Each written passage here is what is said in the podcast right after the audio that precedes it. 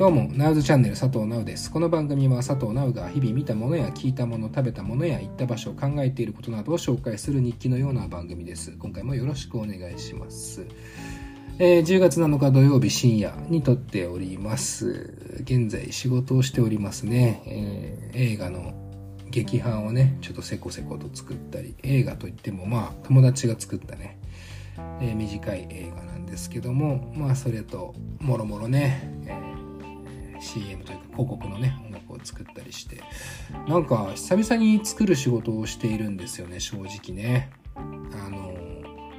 CM 業界のこと僕あんまそう詳しくないんですけどもなんだかんだ10年近くフリーランスで音楽作ってるんですけどね。もうここ数年本当に作る仕事激減しててまあ多分僕がやってる仕事の予算的に作るとまではいかなくてでそうするとどうなるかっていうと今はあの、まあ、この Spotify for Podcasters で今日も撮ってますけども、まあ、こういうポッドキャストでもそうですけど、まあ、フリー音源っていうのはねたくさんあってね世の中には、まあ、大体海外海外資本というか海外のサイトが多いんですけど、まあ、日本のサイトもたくさんあるんだけどクオリティ的にやたら高いのは特に海外のサイトでまあ、そういうところからね選曲をして、まあ、それを編曲して尺に合わせていってみたいな感じの仕事が割と多かったので正直そういうのってあのやりましたって言いづらいしあんま言いたくないというかね、まあ、全然あの公開とかができないんですよね。自分の権限でというか自分の音楽じゃないからね。その辺の難しさありつつだったんで久々にこう作る仕事やるとやっぱ楽しいですしなんかこう自分の作品って言えるね、ようになるのは非常にありがたいなと思いながら毎日仕事をしております。で、まあラジオに関してはちょうどね、ついさっきレディオ DTM という僕が MC をやっている別の番組の収録を終えて、ついに撮っちゃおうと思って今収録に臨んでます、ナウズチャンネルね。んで、まあ前回は、なんだっけ、えー、前回は大したこと話してないですね。夏の思い出としてね、フェスの話とか。夏フェス、ね、ちょっとこう、どうしようかなって思うぐらいいろんなところが、えー、変に目についちゃってね、えー、まああんまりいい話だったのかわかんないですけど、ねまああの、お時間の時に暇な方は聞いていただければなと思います。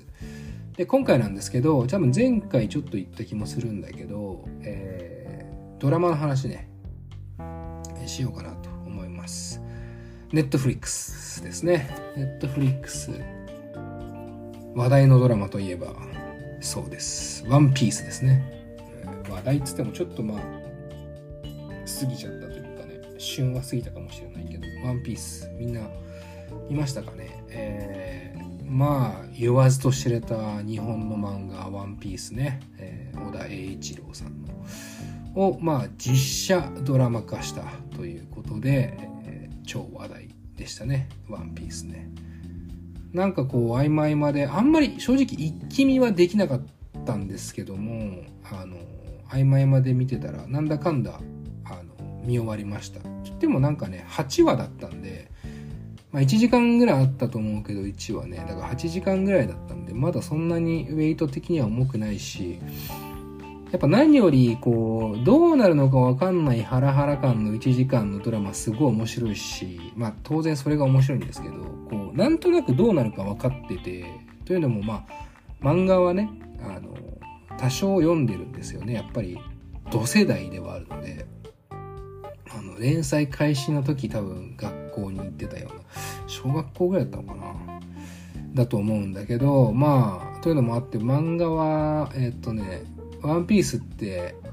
一個こう区切りが俺の中ではあってあの「ドラゴンボール」とかもそうかもしれないけどあの何年後みたいなまあ、別にネタバレになろうが別にいいんですけど何年後みたいなパターンの箇所があるんですね。そこであの僕は一回諦めてそこから放置してるこのパターンかともう一回始まるのかって思ってねちょっとこうバタンとやめてしまったんですけど読むのはね、えー、ただあの今回、えー、動画で実写化されてるのは本当に初期の初期の話なので全然そのああこいついたなとかああいう風になるんだろうなっていうのが分かってる分どっちかというと視点としてはあのシーンどうやって再現してるんだろうとかあのキャラクターはどんな風に演じてるんだろうみたいなところが焦点になる。まあもちろん「ワンピースってものを要は再現する。まあ結局原作ものは全部そうですけどどう再現してるのかっていうところはまあ気になるところではありますよね。なのでそういう意味でもこう興味津々で、えー、見ましたね「ワンピースは。でまあ、えー、簡単に情報から説明というか Wikipedia 今開いてるんで言いますと「えー、ワンピースハリウッドで実写化された、えー、原作は小田栄一郎企画マット・オーウェンズスティーブン前田さん、うん、この方僕知らないですねさすがに。えー、プロデューサー有名なんだね。監督が誰なんだ？監督誰なんだろう？ワンピースのドラマの監督ってよく考えたら僕もちゃんと見てなかったけど。え？監督書いてないなウィキペディアに。監督ちょっと調べながら喋りますね。スティーブン前田はプロジェクトロジャーのコードネームで制作再開したことをシリーズロゴマーク・ジョブストがパイロット版の監督。えー、なんかあれなのかね。えー、特定してないってことはないっすよね。スティーブン前田ゲームオブスロンズロード・オブ・ザ・リング。うんちょっとわかんないですね。あエマ・サリバンとマーク・ジョブストですね。この2人が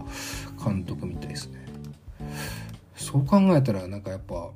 こういう情報すら全く入れずに見てましたね。役者が誰とかも確かに全く入れずに見てたなこれまあそれもね「ワンピースっていうこう漫画が持つ一つのこうまあ日本人にとっては特にねまあ、ワンピースであれば見るっていうね感じだったと思うんですけど。えー、で役者で言うとルフィがイニャキ・ゴドイ、えー、知らないですね。ナミがエミリー・ラッド。この方も知らないですね。見たらあのネットリックスのフィアストリートシリーズ出てたらしいですけどちょっとちゃんと覚えてなかった。ウソップがジェイコブ・ロメロ・ギブソンサンジがタズ・スカイラー。全然知らないね。正直一人も知らないですね私は。唯一だからロロノア・ゾロね、えー、新田真剣佑ですね、えー、なんかね一時期あのあの人が、えー、いろいろ晒してねワンピース中止にしてやるみたいなことをいろいろこう豪語してましたけど、まあ無事に新田真剣佑がロロノアゾロね、やってるということで。えー、まあそんなところですかね。キャスティングについて小田栄一郎さんは、顔、口の大きさ、手の大きさ、雰囲気、所作、声質、演技力、身長、仲間同士のバランスなどなど、世界各国のスタッフと議論を重ね決定しました。ということですね。まああの、この要はスター俳優というかねパッと聞いてああその人っていう人は正直僕はいない気がするので、まあ、僕が無知なだけかもしれませんけども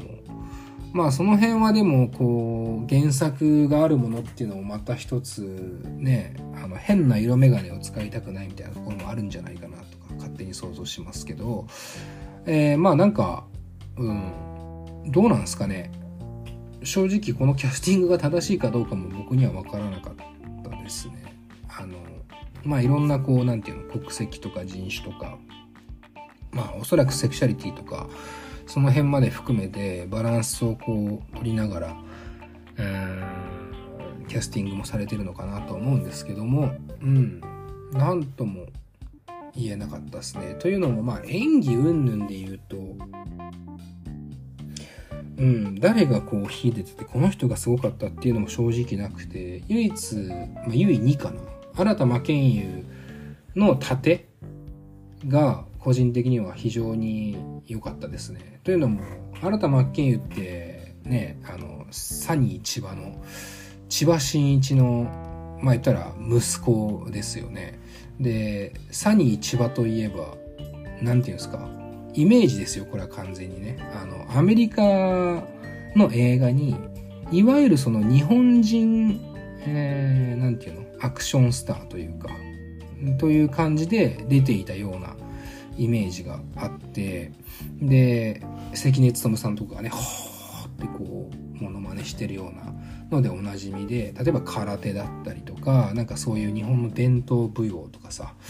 うん、なんかそういうところをベースにこう俳優としてかつアメリカでも、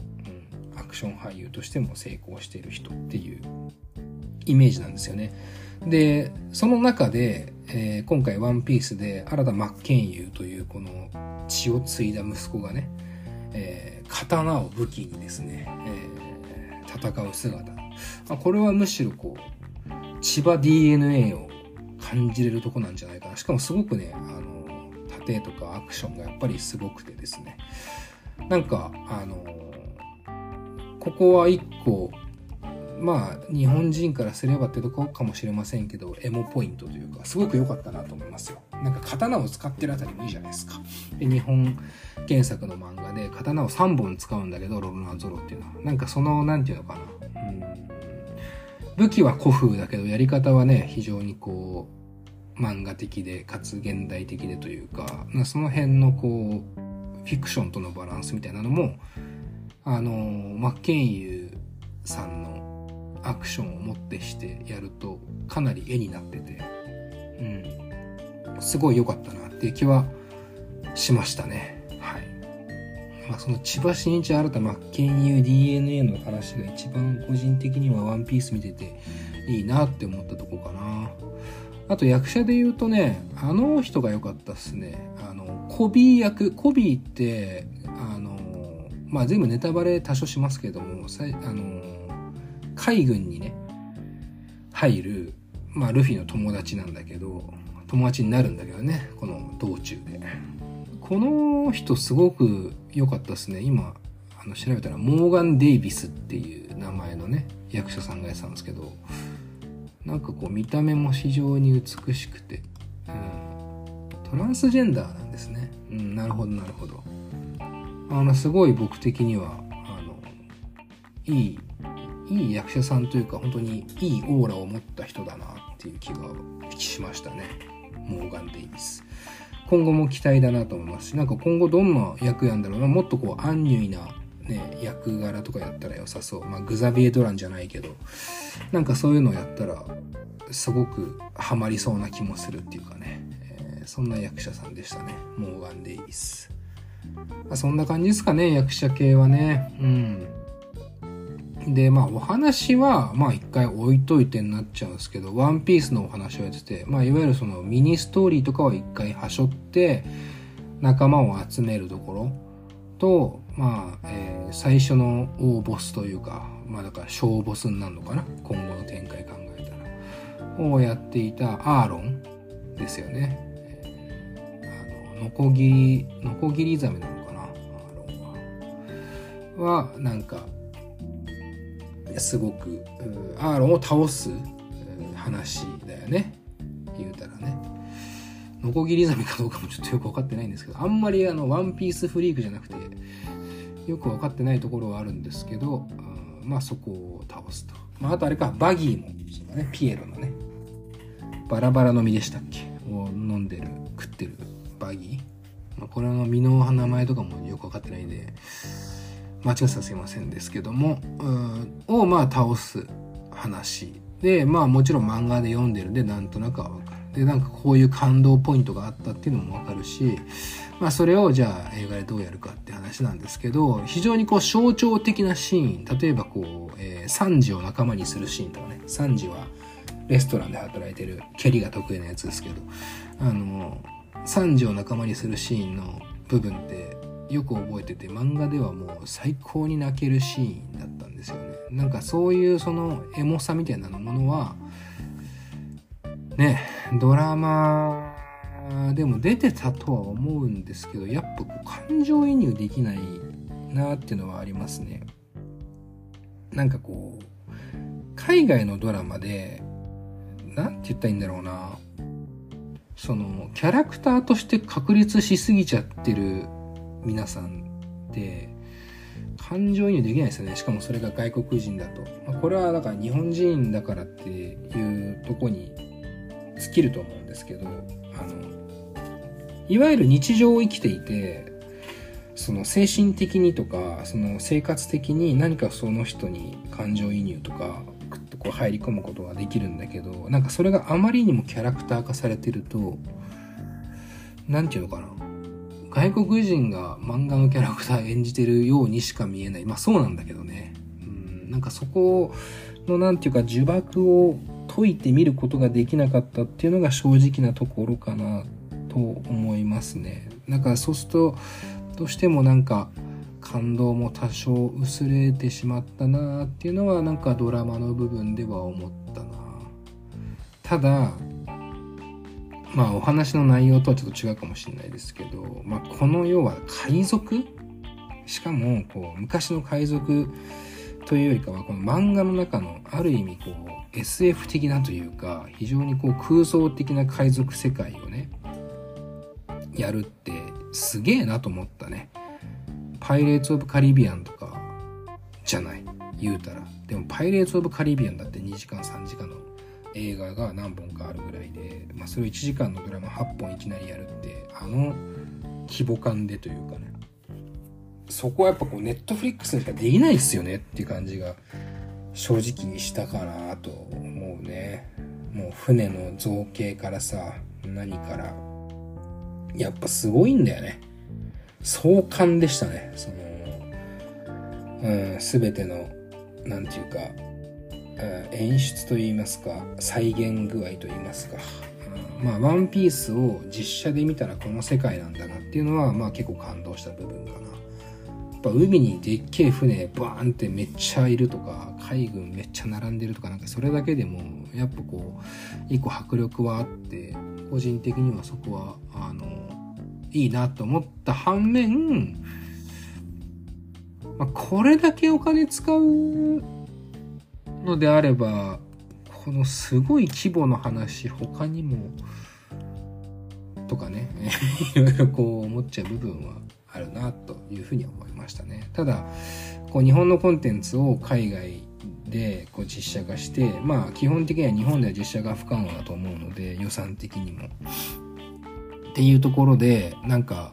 あのすごく嬉しいなとも思いますし「まあ、スラムダンクはそれこそアニメーションでそのままかつ作者が監督までして、まあ、再現とかではなく、まあ、漫画の再現ではあるけども、まあ、そこには完全に何て言うかあの作者原作者の心が通ってるというよりかはもう原作者そのものが作るっていう強さっていうかね。でそれによってクオリティとかその作品に対する愛情なんてものでは済まされないなんていうか執念というかをすごく感じましたけどワンピースに関してねだからその辺の、うん、日本のコンテンツが海外に出ていくのはすごく嬉しいけど、まあ、これが正しい、えー、な正しいというかあ見て自分が面白かったかって言われると、まあ、どうだろうなっていうのが正直なところかな、うん、フィルマークスで点数つかなきゃいけないんですけど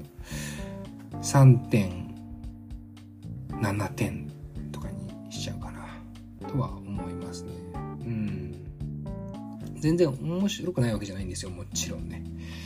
うん。すごくあのすごい世界観を再現してるなというふうには思いましたね。うん。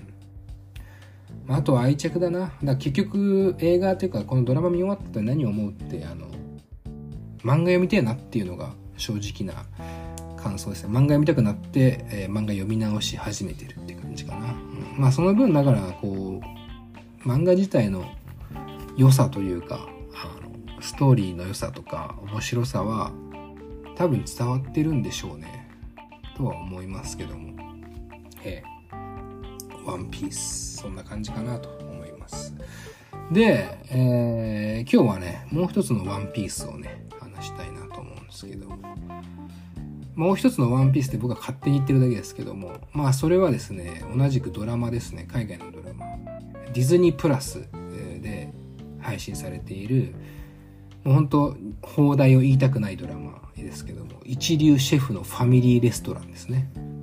この番組でも一回紹介してて一流シェフのファミリーレストラン、えー、これのシーズン2がね、えー、つい最近まあ夏ぐらいか言うてもつい最近でもないか。2ヶ月前ぐらいに配信開始されてこれは完全に一気見しましたね。でシーズン1に関してもう僕は正直絶賛していてあの友達に最初教えてもらったんだけどあのもうどんなもんかなと思ったらもう最高のレあのレストランドラマですよね。ざっくりあらすじをシーズン1のあらすじを説明すると、まあ、主人公のカーミーっていうこうセクシーなこう男性がいてセクシーっていうかまあそう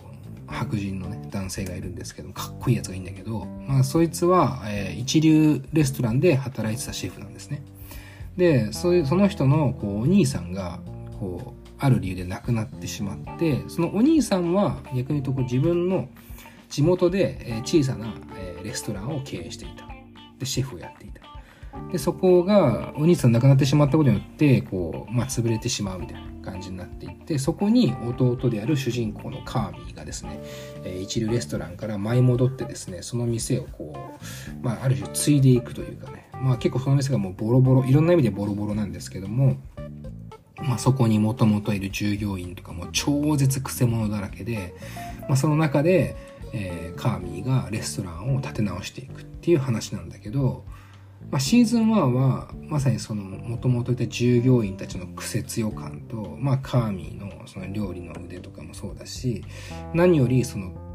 厨房内の喧騒とかねそのレストランとしての慌ただしさとかね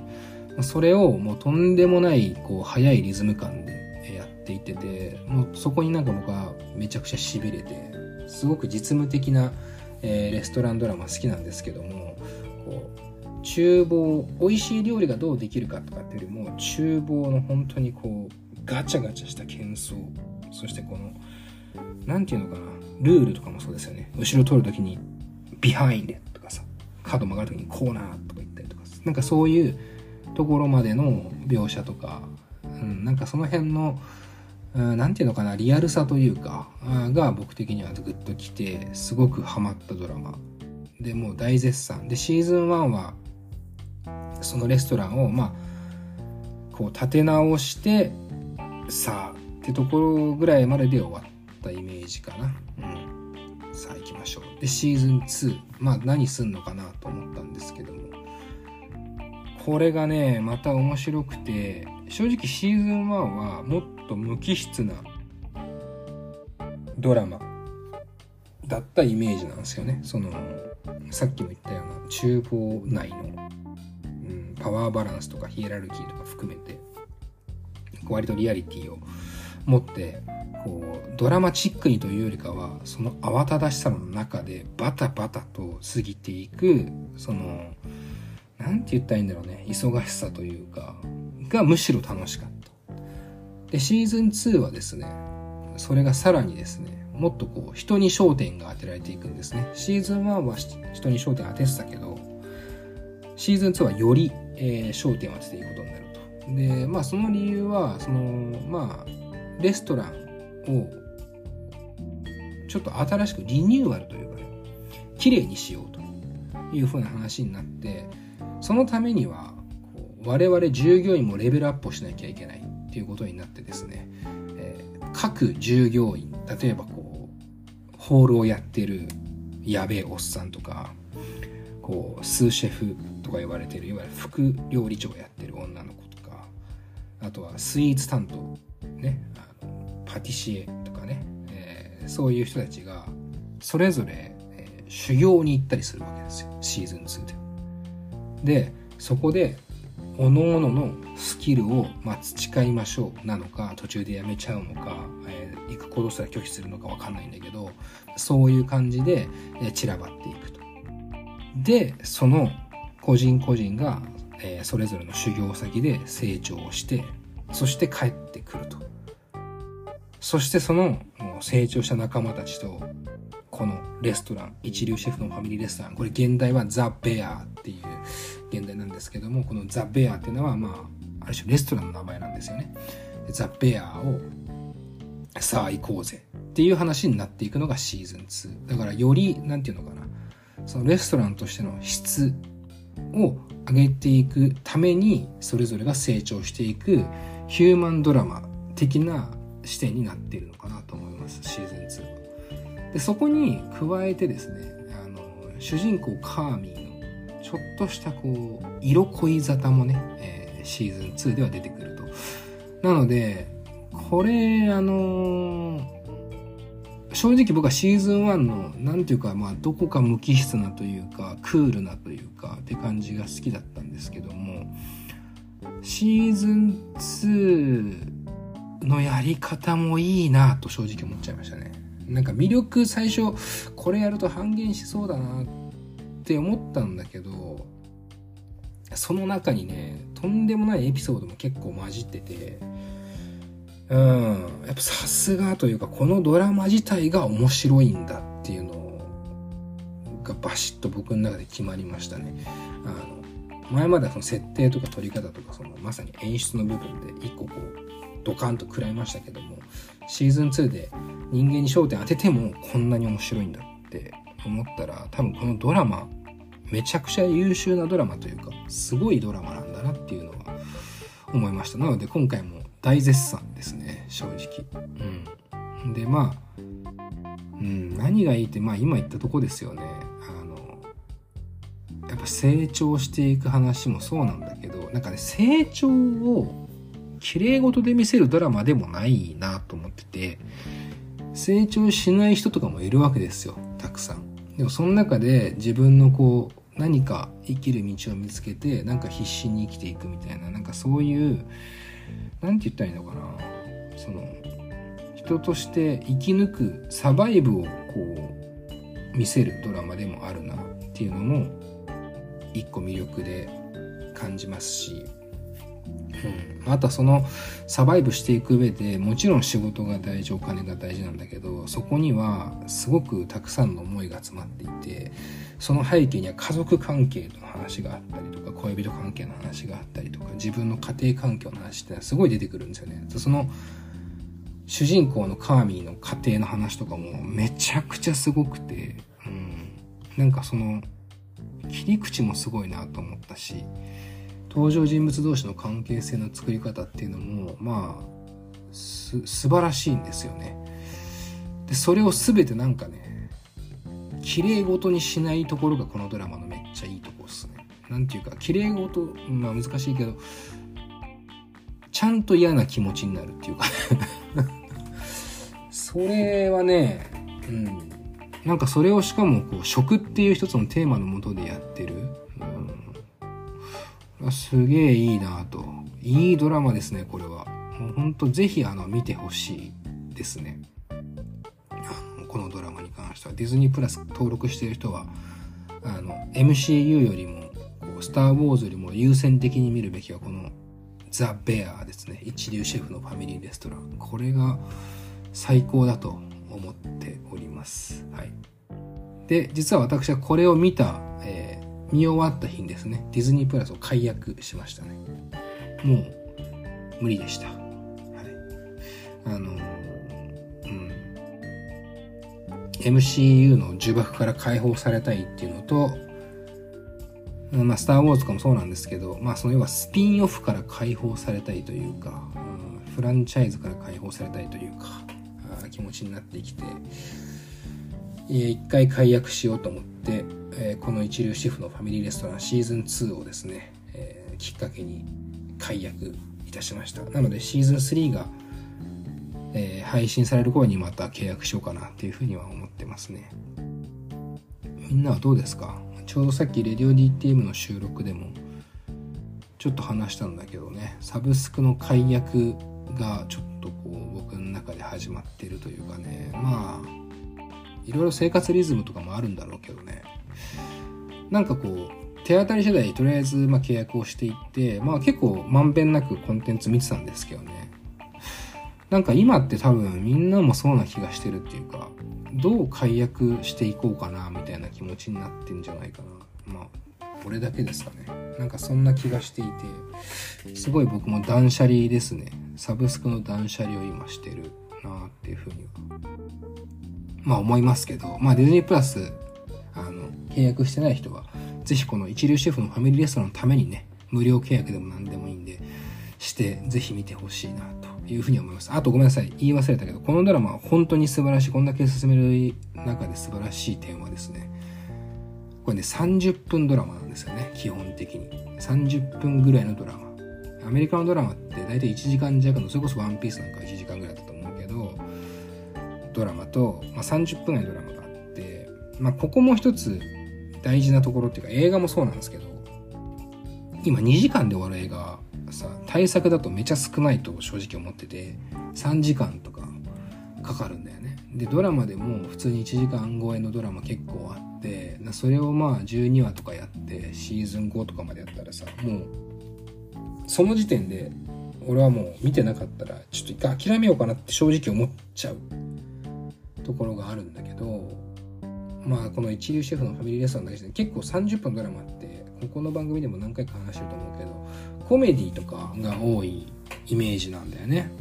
なんだろうねその時間帯放映される時間帯の元々の文化とかが関わってんのかなと思うけど日本もねあのカサスっぽいドラマは2時間あるけどあの連続ドラマは1時間でしょ。それ多分放映枠とかによって決まってんのかな？とか勝手に思うんですけど、まあ、今はこう配信時代になって変わってきてるはいると思うがその中でこの30分ぐらいの時間にまとめ上げてるって俺これがすごいと思う。うん。なんかむしろそれってすごく正しい努力っていうか素晴らしい努力だと思いませんか？と僕は思う。多分40分にしよう50分にしようって簡単だと思うんだけどいやどうなんだろうわかんないけど予算とかの話もあんのかもしれないけどうんなんか30分にまとめ